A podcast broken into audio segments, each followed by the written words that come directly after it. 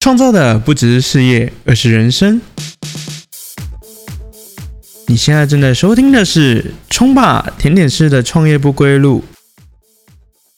大家好，我是 To Do。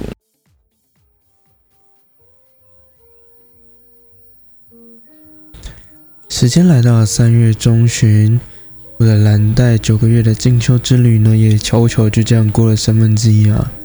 之前还在想说。九个月这个时间长会不会太长？但事实上，九个月真的很短。看现在原本还在想一月才刚进来没多久呢，现在就已经准备要做初阶的考核了。那说到考核哦，我这边就顺便来提一下蓝带的考核是什么样的。那考核的时间一共会有三天。当然不是三天都在考试，这样真的太累了。那这三天会做哪些事情呢？像第一天的话，就会笔试的方式呈现。那笔试的内容通常就是我们上课所用到的一些技法，然后讲到一些重点内容，还有理论课上面所讲到的，比如说，呃，食物保存温度啊这些，在理论课程上到这些内容，都会列在笔试的考核里面。那第二天就来到了我们的实作的考试。那实作的题目是怎么样出的呢？它是以我们的蓝带初阶班里面所学到的甜点，选三个出来作为考核的题目。那这三个考核的题目会在考试前大概前两周、三周就会进行公布，然后会做那个考试一些重点讲解，比如说它怎么考，然后流程跟。嗯，时间要怎么分配，像是这样子的。但是就考试实做这一块呢，我是听，嗯，我们有上过料理班的同学们有讲过，他三个题目有一题其实是障眼法。那至于这个障眼法的题目，他们是怎么判断呢？我就不知道了。反正，呃，都准备，我觉得是比较好的。那第三天呢，在考核说考核结束之后。呃，第三天有点像是面谈跟成绩公布，他就会叫所有的同学过来，就是分分那个时段，比如说 A 同学在，比如说几点到几点，B 同学几点到几点。那在你的时段呢，就会去找 chef，那 chef 会跟翻译会做算是三方面的面谈。那如果说你不用到翻译，其实也没关系啊。如果说英文外语能力够好的话，其实可以不用。那那那个时候，他就会以，呃，你现在看上课的课程状态，啊，考试结果，然后去跟你做一个讨论，还有评估。那就在这边就会有人想问说，诶，如果这个考试考不过怎么办？那其实没关系，就是他还有第二次考试机会。不过尽量真的第一次能考过就考过。为什么这么说？因为。第二次考核是得另外付钱的。就我目前有问到的，如果说第一次考试没过，那再去呃第二次考试或是你讲补考好了，他要再另外再多付七千元的考试费用。然后通常时间安排会是在呃考完后隔天就来就来直接再来考试，那考试题目就一样用抽的。那相对的，在这样考核的状态，如果说是以补考的话，会算比较难一点点。为什么这么说？因为，呃，考试题目算是三题，但并不是说大家都不一样。就是这个题目只要抽到，就所有人都是考一样的题目，同时考，所以，嗯，可以互相 cover 一下。但是我是觉得还好，因为其实初阶班的东西其实并不难。呃，如果有熟悉厨房跟有习惯在做甜点的话，基本上要过，其实都还算简单的。我是这么认为啦，因为毕竟我还没考过。对我是不是在立 flag 啊？嗯，算了，没关系啦，是我应该是可以过的。嗯，我刚刚想到一件蛮重要的事情哦，虽然它这件事跟蓝带没什么关系，不过我觉得这件事可以拿出来跟大家分享一下。那事情一开始呢，大概是在我开学开学第一天，我们在上理论课程的时候，呃，学府那天就问到说，我们对于呃食物有没有哪些成分是会过敏的，因为有些过敏其实蛮严重的，所以呃，毕竟我们是做吃的嘛，那学夫就当理所当然就问了一下。可是在那个时候，我就举手说了一件事，就是我个人有恐血症。那恐血症是什么？就在这边简单说一下好了。呃，简单来说就是看到血会晕，会产生不适感。最严重的话可能会休克。对，那时候我在课堂上对所有人，然后对学府讲了这件事情。那其实这件事有帮到我，怎么说呢？因为在前阵子，我因为开那个，我没有用那个什么莱姆酒，那它那个酒瓶的瓶盖哦，是用那种很薄的那种金属片就合起来的。那时候我在拆那一瓶酒的时候，我没有注意到，所以我在用力转的刹那，就是把我的掌心给划开了。那那个时候我就呃掌心出血，我就拿东西来止血。可是我发现不对劲，因为我的身体开始呈现就是空血症即将发作的反应，所以那个时候就有跟身边的同学稍微讲了一下，就说嗯我等一下可能会晕倒。那因为在之前就已经有跟呃学夫跟同学讲过我的状况了，所以当下其实没有造成就是整个课程有太多的那种就是恐慌不安，就是基本上大家事情就照做。只是那天刚好学夫不是我们平常上课的那一位，而是料理班的一个学夫，所以他并不知道这件事，所以整场他最慌。不过我很高兴，就是遇到他，他帮我很多。因为那个时候是他把我就是架到呃我们上课的呃教室的后面，那边是有放一些杂物了，但是它算是一个比较相对安全的空间。对，那时候就让我在那边休息。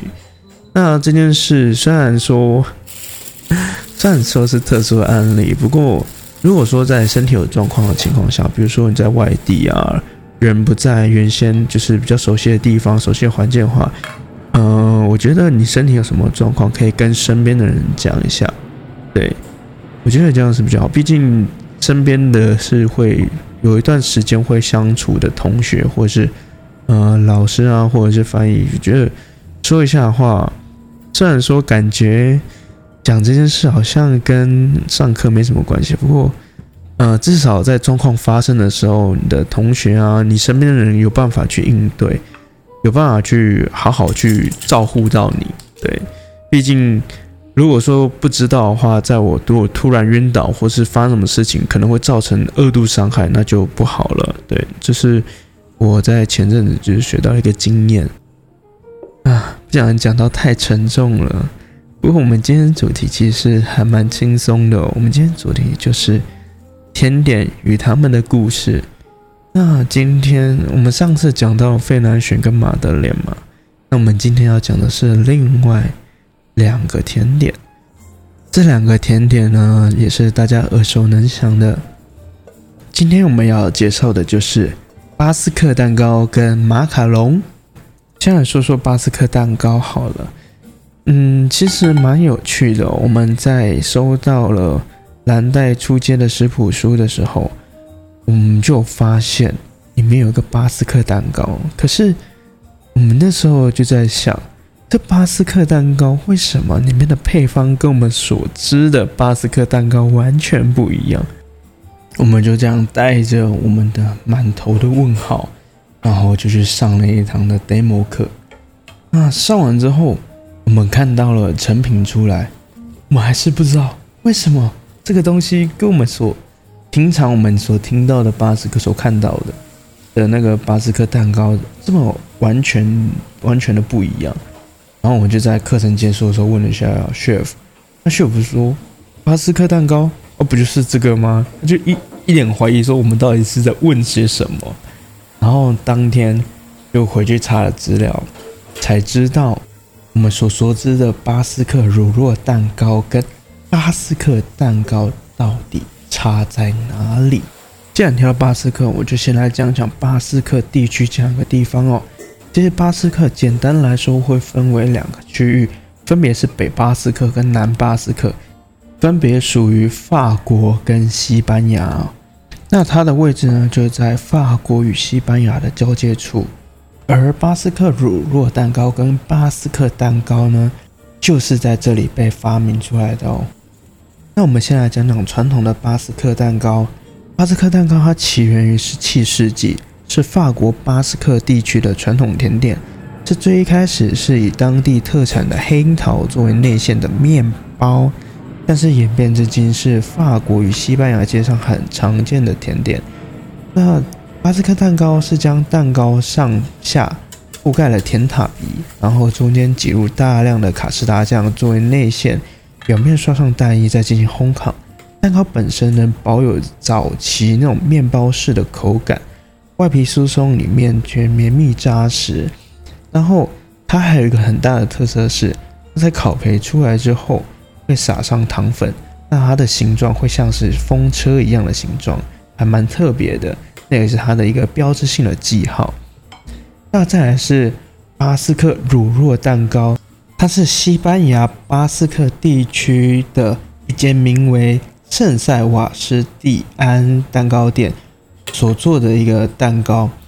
它是将蛋糕外侧烤至焦黑，然后具有浓厚风味的乳酪蛋糕。那它其实它原名其实直翻过来呢，叫做烧焦的 cheese 蛋糕。那为什么这两个明明完全不同的甜点会叫这么相近的名字呢？其实是因为当时在二零一八年的时候，日本引进了烧焦的乳酪蛋糕进到日本国内。那当时他们翻译的时候就直接叫巴斯克乳酪蛋糕。那也没想到，就是这款蛋糕从日本开始红遍全亚洲。那当时其他国家在进口、在引进这一款蛋糕的时候呢，就以日本的翻译作为标准，导致在后来呢，巴斯克乳酪蛋糕这个名字红遍了全亚洲。但事实上，它跟原本的巴斯克蛋糕完全摸不上边，是不一样的东西哦。所以如果说你到法国或是西班牙，那你要吃甜的时候，你跟人家点。巴斯克蛋糕，那你要先想好哦，它端出来的东西可能跟你心里所想的完全不一样哦。哦，那接下来我们终于要来讲到第二个甜点的故事了，那就是马卡龙。那马卡龙这个甜点呢，最早大概可以追溯到中世纪时期。那当时有一间意大利的修道院里有个修女，为了制作出能够替代荤食的小糕点。那进而想出用杏仁粉制作出一个类似于小饼干一样的杏仁味小圆饼，在它酥脆的饼面上，它的口感其实比较粗糙的，可是里面的杏仁却是松软可口。那这个便是目前马卡龙最早的版本，当时候的别称叫做修女的马卡龙。其实除了这个起源呢，还有另外一个起源的说法。那这是我意外之间找到的资料，而这个版本的起源是在西元七八一年的法国中部城市杜尔的东南方间叫做科梅西修道院。那当时哦，有一个修士裸着上半身专注地揉面团，但是那时候揉到太累了，可能太累了，就不小心倒在面团上面。使得进口炉前的面团上有留有他的肚脐的痕迹，所以此地做出的这个马卡龙哦，又叫修饰的肚脐。在我找到这故事的时候，我觉得哇，天哪！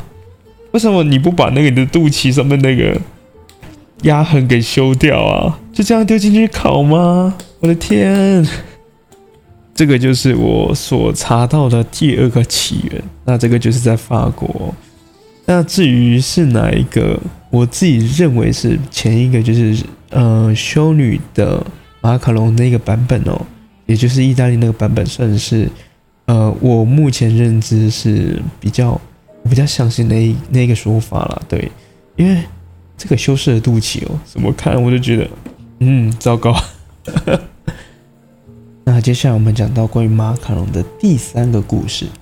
那当时是在西元一五三三年，意大利佛罗伦斯公国的公主凯撒琳德美第奇与法国的法兰西王国公爵亨利进行政治联姻。当时美第奇在嫁到法国时，有带了一群仆人、随从跟厨师一起陪嫁到法国去。也因为这个原因，当时就把意大利的一些饮食文化跟食谱，这样一并带到了法国。而当时亨利为了缓解凯撒琳的思乡之情，找了甜点师做出马卡龙供他们享用。在亨利吃到马卡龙时，因为其外表光滑又紧绷，犹如少女青春阳光般的肌肤一样，因此赐予了马卡龙“少女的酥胸”这样一个名号。而这个就是“少女的酥胸”这一个嗯名字的由来哦。其实我当时在呃找关于少女酥胸这一个由来的时候，我也没想到，其实这一个名号竟然是可以追溯到这么久以前呢。那我们来介绍一下现代版的马卡龙。现代版的马卡龙呢，是二十世纪初期法国巴黎的糕点师傅皮埃尔·埃尔梅所发明的。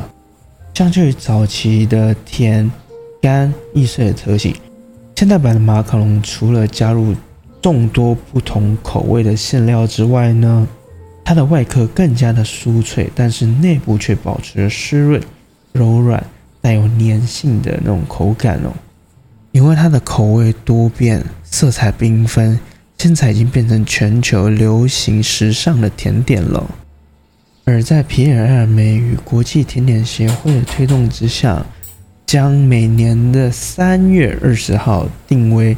世界马卡龙日，而在每一年的三月二十号的世界马卡龙日呢，都会有不同国家、城市的店铺加入这个活动。那只要是加入这活动的店铺呢，不限时区，都会在三月二十号的早上十点到晚上七点，都会供应马卡龙，然后并把当日的部分收入以及顾客捐献作为社会公益。它是一个蛮特别的活动，而再过几天呢，就是世界马卡龙日，不知道大家会不会想去给他爆买支持一波呢？好了，今天的节目就到这边，我们下一期再见，拜拜！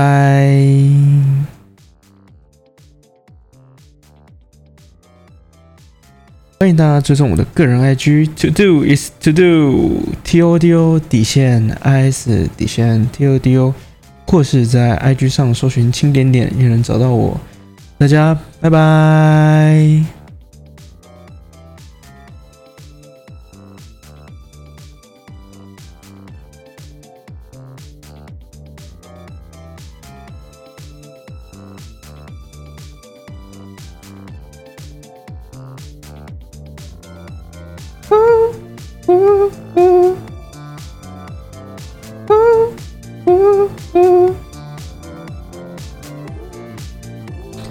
间不知不觉来到了三月份，我的蓝带进修之旅呢也悄悄过了三分之一。哎呦，麦克风别直掉啊！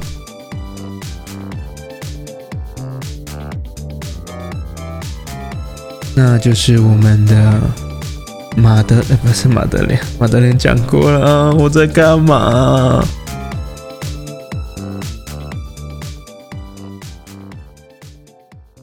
哎，等等等等等等。不要用那个奇怪的眼神看我好不好？少女的酥胸又不是我取的，你哎，不要这样看我啦！要要怪怪亨利啊！